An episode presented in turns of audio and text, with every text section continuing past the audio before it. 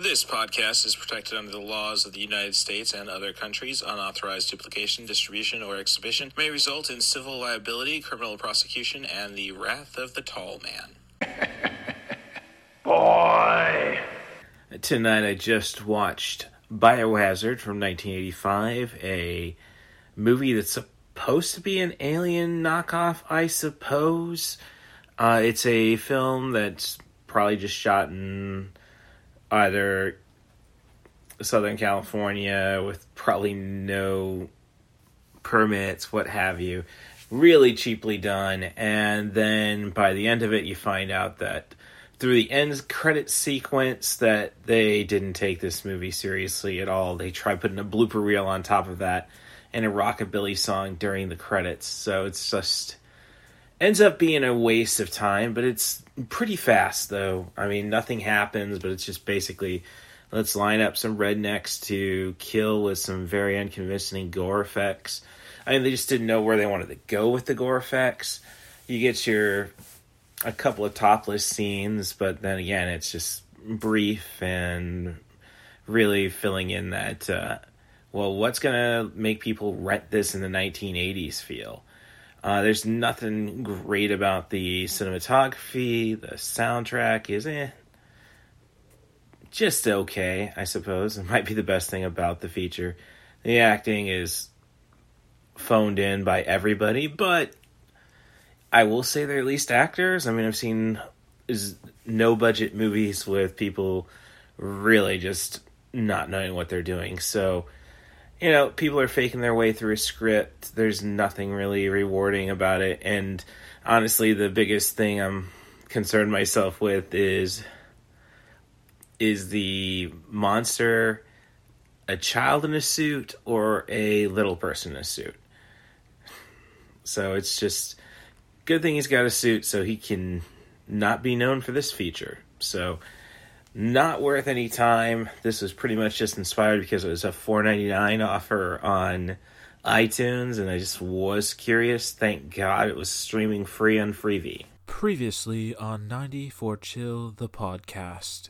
So just chatting with my older sister, and we were started with the RiffTrax for the most part, and just pondering what do you think makes for the best RiffTrax? I mean I have not really gotten around to watching my vast collection of them. There's a lot out, out there, especially now that they've been offering more free on services like Tubi. I, well, what I was suggesting more of like, okay, well, I have the Indiana Jones stuff, I right. have the Star Wars, and I mean, Riff Track's the reason why I own a copy of digitally of Godzilla '98 because they gave me a free code when I saw Mothra. Right obviously with the RiffTrax channel, you're not going to get a chance to really see the some bona fide classics they decide to make fun of, i.e., your Jurassic Parks with Weird Al Yankovic. Right. Uh, uh, Joe have, McHale on Red Dawn. I have a handful of uh, pro ones, and Red Dawn at least is available as VOD track. When it comes to what works for RiffTrax and what doesn't, I do find that the regular riffers do seem to find their niche after a while. Like Bridget, Bridget Nelson and Mary Jo Pehl have been doing a lot of naturally more feminine stuff, but they've also been doing a lot of 1940s B movies.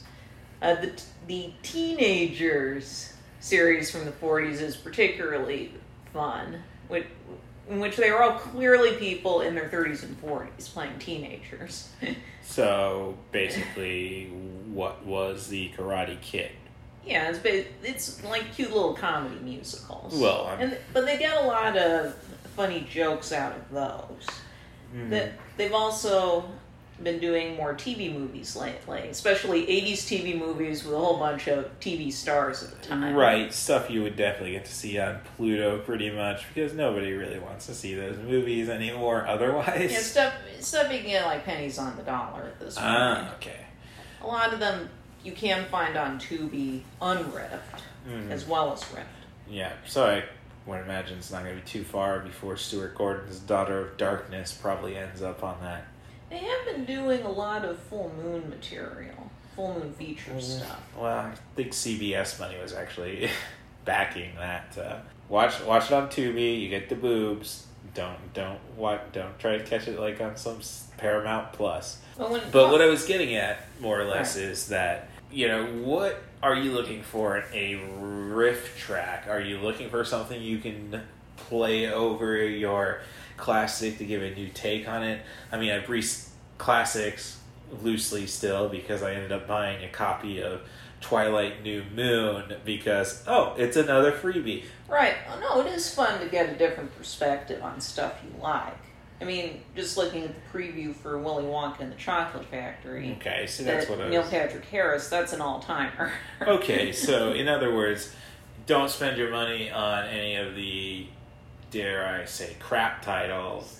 Not necessarily. Oh. Sometimes when they get a little ambitious, it's worth a look, and then you can like maybe rent it on VOD or something. Well, but what I mean by crap titles is we're talking Birdemics, your Space being Well, Wise. a your- lot of those aren't. The VODs are available cheaply or on Tubi now. That's one, yeah. You don't have to worry about that so much. When it comes to the higher profile titles where you do have to do a little more legwork to, you know, you maybe have to rent the movie on, like, on demand or Amazon Prime, copy. iTunes, yeah, got it. Yeah. I would say that more for titles you know you already like enough that you'd like to see a different take, like the Jurassic Park movies or Independence Day for me. And at the same time, there are some guest shots or concepts that are so ambitious you want to see them do it, which is the case with the Batman v Superman riff, where they switch off the riffing teams every 20 minutes. Okay, which reminds you, if you're sharing an Amazon Fire Stick account, don't rent something if you know if hey, this is something my little brother might have watched and purchased. I didn't realize that at the No, time. I But I rented it because I wanted to check out the RiffTrax for it. mm, And on the one hand, it is clear every team working on that one because they had it, Mike, Kevin, and Bill do the first and last twenty minutes. They book it. They do the bookends, but in between you have Trace Beaulieu and Frank Conniff Ah. for twenty minutes. They get to do the actual fight between Batman and Superman, and they get a lot. They get a lot out of that. look. I don't think the Martha thing is as funny as people say. Bridget and Mary Jo do 20 minutes. Uh, Matthew Elliott, Matthew and Ian, the English guys who do some of the RiffTrax presents, they get 20 minutes. Two of the guys who mainly write for RiffTrax rather than do actual riffing do 20 minutes. Okay. Because it is a very long movie. They're just doing the theatrical cut, but it's a very long movie. And also, it's clear everybody was feeling varying amounts of pain having to work with this movie. Look, I, I know you say it's ambitious uh, for what they did, but it all makes sense if you watch the extended cut. Batman vs Superman is not as bad as people say. Rory, your opinion on Batman v Superman? I only watched it with the RiffTrax, and I don't think I could have stood it without it. There was no excuse for Jesse Eisenberg to give that performance. Oh, I'm sorry. that is one of the biggest running gags in the tracks. is just nobody can stand that guy.